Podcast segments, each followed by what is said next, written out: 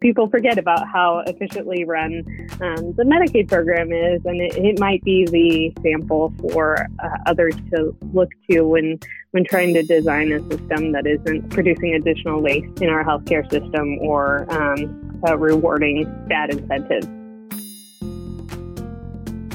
Welcome to the ACO Show. Today, Josh speaks with Dr. Emma Sandoe, a nationally known expert on Medicaid who currently works for North Carolina Medicaid and as a lecturer at Duke University's School of Population Sciences. Dr. Sandoe describes the history of Medicaid, the context in which it was created in 1965, and where it's gone since then. They discuss why Medicaid covers more Americans than any other health insurance program, but is still often neglected and misunderstood. You'll also learn about some of the challenges of trying to fit Medicaid into a value based healthcare system and what we might expect to change for Medicaid in the new presidential administration. I'm glad to be joined today by Dr. Emma Sandoe. Dr. Sandoe is the Associate Director for Strategy and Planning at North Carolina Medicaid and also lectures at Duke in the School of Population Health Sciences. Uh, welcome. Thanks for coming on the show. Thanks for having me. So, you are a particular expert in Medicaid, so I'd love to, to talk to you about that. Can you give us a little history lesson in the origins of Medicaid? Sure. So, one of the things that I think uh, is often overlooked, but really important for the understanding of why Medicaid is set up the way it is, is understanding the context of its origins.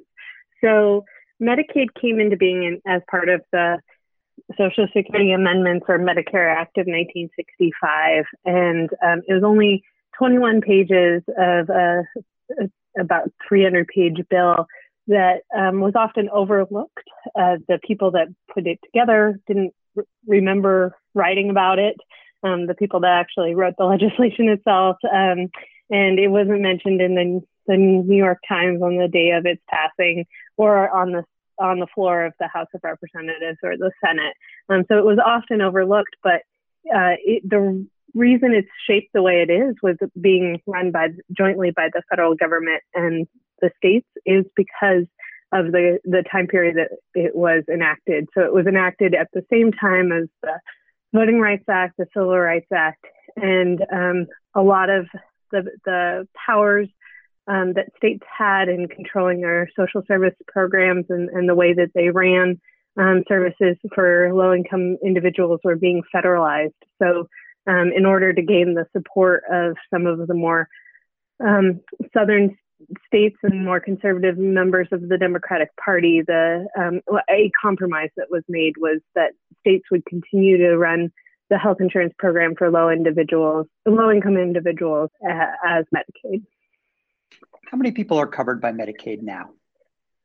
So at this very moment, we have 7,521,263. Uh, that is probably inaccurate because that's um, as of September, but it is about 75 million people are enrolled in Medicaid at this moment. But an important context to to put into all that is that people churn in and out of the Medicaid program. Um, if you're a seasonal worker, for instance, you might be Medicaid eligible part of the year and then not other parts of the year, and at various points in people's lives. They can get on the Medicaid program when they're children or when they need long term care services as an older individual. So, 75 million people covered by it, which makes it, uh, I believe, the number one insurer in America, right?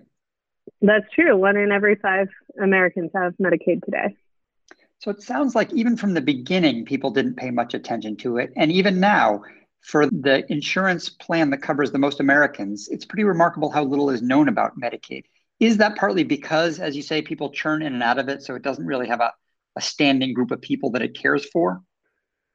Uh, that is part of the reason. Another part of the reason is that uh, the people that are covered by Medicaid are some of the most forgotten um, people in our political system and our general lives. Uh, people with low incomes are often not given uh, as much thought in our uh, political discourse, um, but also people who receive Medicaid may not know uh, as much that they are beneficiaries of the Medicaid program. For example, um, in some states, Medicaid is called Medi-Cal or Mass Health or um, Badger Care, for instance. So you you might not know that that is part of the Medicaid program, and then you also get in many states a insurance card uh, from a private health insurer because Medicaid is run by many uh, managed care plans. So you may think that you have Blue Cross Blue Shield, and not necessarily know that that is a Medicaid plan. So that's interesting. So Medicare, as we know, in, in some ways is politically untouchable. And it's not just because those are patients or people with more political clout, but also people with Medicare are more likely to know they have Medicare than people with Medicaid. Right. And and definitely people over the age of 65 vote with a lot more regularity than um, the vast majority of Medicaid beneficiaries, which are under the age of 18. so, what are some of the benefits of, of having Medicaid? Um, so Medicaid has done so much in terms of improving health, and um, you, you, can see all sorts of uh, research on cancer uh, diagnoses and uh, care for chronic conditions, et cetera. But I prefer to think of Medicaid as a insurance program because that's how we view all of our insurance is we, we see it through the lens of financial stability and how it affects a person's financial resources. So there's been so much evidence to show that people are less likely to go into bankruptcy or have other uh, medical related debt if they're a Medicaid patient. They're less likely to experience uh, severe financial distress and are more likely to experience uh, financial gain oftentimes as a result of being um, on Medicaid. So it serves a very important role of paying for very expensive services, which will give people access to health care um, to begin with. And, and then the healthcare system takes lead from there on. Um, but at the same time, uh, one of Medicaid's key roles is paying for services at the end of life we won't necessarily see people who are at the end of their life and they need the safety net that Medicaid provides, you know, walk out the hospital door all the time. So the quality measures may appear low in comparison to other populations, but it serves that important role of being the, the safety net when people need it the most. And often that is at the end of their, um, their lives. Medicaid obviously got very caught up in the political debates around the Affordable Care Act, also called Obamacare. Was Medicaid so controversial before that? It has gone through various stages of controversy and certainly has been, um, especially at the state level, a source of political strife, but n- nothing near the national attention that 2017 showed on um, the Medicaid program when there was an effort to block grant Medicaid and really transform the way that services are provided and really limit the services to Medicaid beneficiaries. The role of Medicaid and what it is there to do for beneficiaries really came into light, and there was a better national understanding that it plays a very important role and is a, a political third rail since 2017. So it's really been that that third rail re- more recently, but there's been there has certainly been fight and controversy in Medicaid since the very beginning. One of the important things that Medicaid does is its role in treating the opioid epidemic. Um, and it's always puzzling to hear politicians say they, they want to do everything they can against the opioid epidemic and then the next day vote against Medicaid. Uh, can you speak to how Medicaid ha- has been helpful on the role it plays in, in that treatment? Sure. So Medicaid has a lot of levers for combating the opioid epidemic and uh, providing uh, necessary behavioral health and substance use disorder t- treatment and services. So Medicaid pays for uh, or medication assisted treatment and for uh, other sources of psychosocial treatment for opioid use disorder and the reimbursement policies will change how many providers are there in order to serve the community. And Medicaid can play a really important role in the coordination of care between the various services that people with opioid use disorder may need um, and eliminate many of the barriers to treatment for OUD, as well as provide naloxone. But the thing that's really important is that a vast majority of the people that unfortunately suffer from opioid use disorder are uninsured or underinsured and would qualify for uh, the Medicaid expansion. And the, the best way to uh, ensure that people will receive those treatments and services and will be able to combat their addiction is through giving them access to that service to begin with. And that, that would be through Medicaid expansion. Now, we are talking a relatively short time past the election, and we will uh, likely soon have a transition. Um, you know, not everybody agrees with that, but it looks like we will be having a transition of government. What do you see as different in a Biden administration around Medicaid? So, Medicaid has really been at the center for a lot of administrative actions to reduce the program. Uh, the um, Trump administration's budgets have made pretty severe cuts to the Medicaid program.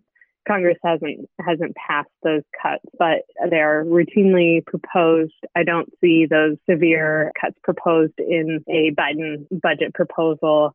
The 1115 waiver authority, so that's the authority to go beyond what is allowable under Medicaid law, under a demonstration, a short term demonstration um, for states to apply certain authorities there have been efforts to encourage states to take up work requirements and to block grant the Medicaid program and other ways that reduce beneficiaries' access to care, um, whether that be through allowing states to not cover certain services, et cetera.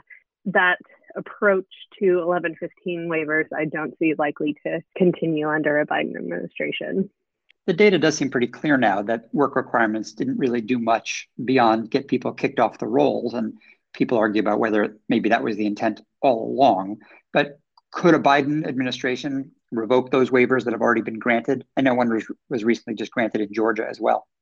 So I don't want to pretend to be a lawyer and say something that there may be lawyers listening that would argue with. Um, so what I would say is that 1115 waivers who come before CMS regularly and um, need to get reapproved. So that's one way that those policies can change.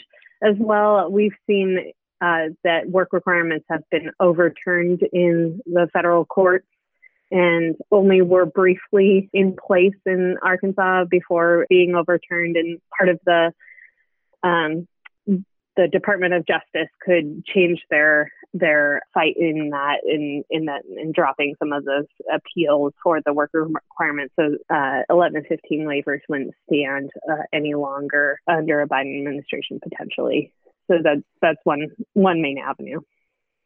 So, in addition to um, no further proposed budget cuts and uh, not approving uh, work requirements that reduce the number of people who qualify for Medicaid, are there other ways in which you think Medicaid can be improved?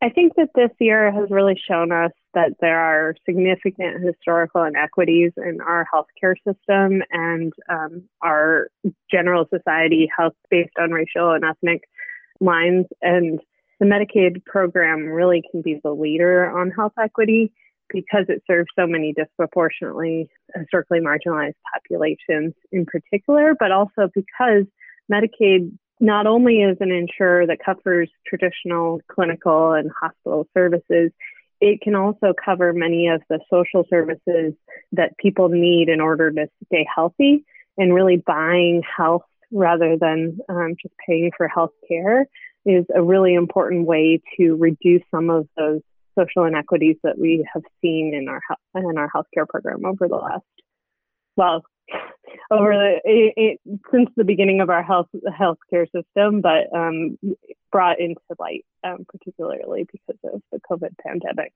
So whether that's improving access to care, changing some of the historical inequities in payment and provider um, reimbursement or a variety of other different initiatives to really bring into focus uh, the historical inequities in our systems. Medicaid can really do a good job of being the leader in that front. Now, Aledade is a company that helps groups of physicians form accountable care organizations and engage in other sorts of value based care where the outcomes become more important than the fee for service treatment that's delivered. Do you have a sense of how Medicaid can best fit into outcomes based care or value based care? So, Medicaid has uh, made some significant strides in moving to a more value based system. Uh, it's a bit trickier than some of the other ins- insurers because uh, of the crucial role that Medicaid plays for very vulnerable populations. You might not necessarily see those quality indicators. Um, so, it, it's any value strategy really needs to be tailored to the population that Medicaid serves and the providers that serve Medicaid beneficiaries, such as pediatricians and uh, other providers that serve people with disabilities, et cetera. And so focusing on tailoring the value strategy is a really, really crucial way to do value better. Can you, can you say more about what you mean by that? So whether that's really dividing the population into the types of uh, groups that you're looking at, um, or like really looking for those quality improvement specific to uh, children, for instance, or developing really significant measures in your home and community-based services. If you're if you're going uh, beyond the hospital walls into um, other places that people receive services, uh, really developing those before looking into how you are changing your payment arrangements so that you are measuring correctly for the population that Medicaid serves. And a number of states have taken significant strides in that area. Regarding Medicaid overall, what do you find are the most common misunderstandings? I know that one seems to be that um, people don't often realize that the federal government is even involved. Many people think it's just state. Um, the other, as, as we've talked about, just lack of awareness of how common this is as a payer for patients' healthcare. Other other common things you run into where you wish people knew more about it? Oh gosh, I wish I wish everyone knew everything about Medicaid. It would make me so happy. Um, I I think that understanding how of an efficient health insurance program Medicaid is, and that when we hear the uh, um, Medicare for all debates going on, they talk talk often about how if we switched everyone to Medicare, uh, we'd save so much money. And, and people forget about how efficiently run um, the Medicaid program is, and it, it might be the sample for uh, others to look to when when trying to design a system that isn't producing additional waste in our healthcare system or um, uh, rewarding bad incentives. Uh, Medicaid since it's been on a diet of sort of financially for the entire existence of the program, it's found creative ways to uh, maybe appropriately pay for services and reduce excess spending uh, more than any other. Um, also, I think that everyone should understand how wonderful the EPSDT program, that's the early periodic reading treatment and diagnosis program is. It provides services to people under the age of 21, regardless of whether those services are covered by the Medicaid program. So it really is a benefit to children across the country that I, I think is underappreciated how it will allow some of the children who face significant issues further in life if their health needs aren't addressed as children. For example, it could be so simple as needing eyeglasses or um, uh, to as complicated as a very expensive um, condition for a neonatal child uh, that would have ramifications further on in life. EPSDT often is the the way in which people get those services, and I think it's one of one of our country's greatest achievements is uh, serving serving our children. Before we wrap up, I want to make sure we cover one more important topic the main reason I actually got on Twitter was because I was enjoying Health Policy Valentine. and, and, I understand that you, you came up with that. Where, where, where did those come from? And we should probably explain what they are. Ah, uh, yes. So um, I was on my way home from work one very late, tired February night, uh, about, oh goodness, uh, uh 2011, nine years ago or so. and uh, I can't believe it's been going on that long. And I just thought of some puns related to healthcare and tweeted them out with the hashtag health policy valentines um, and put my phone down and about an hour later looked at my phone and at that time it had gone viral which there were a few people on twitter at that time so it um, it wasn't that impressive, but it's become a tradition in the health policy space to around Valentine's Day uh, think of clever poems or puns related to uh, health and love. And I think if I've put some love out into the world, I ho- I'm glad that it's to the health policy community. No, they're very fun, and I, I really enjoy it. It's just a nice combination of just just humor and, and wonky policy. I think it's great. Dr. Emma Sandoe, Associate Director of Strategy and Planning at North Carolina Medicaid. Appreciate you coming on the show. Thank you so much for having me. It was a lot of fun to chat.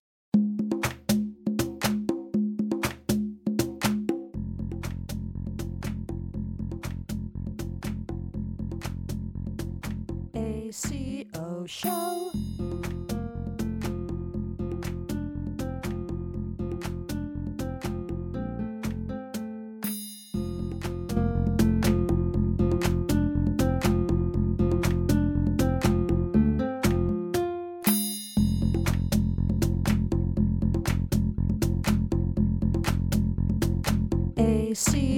show.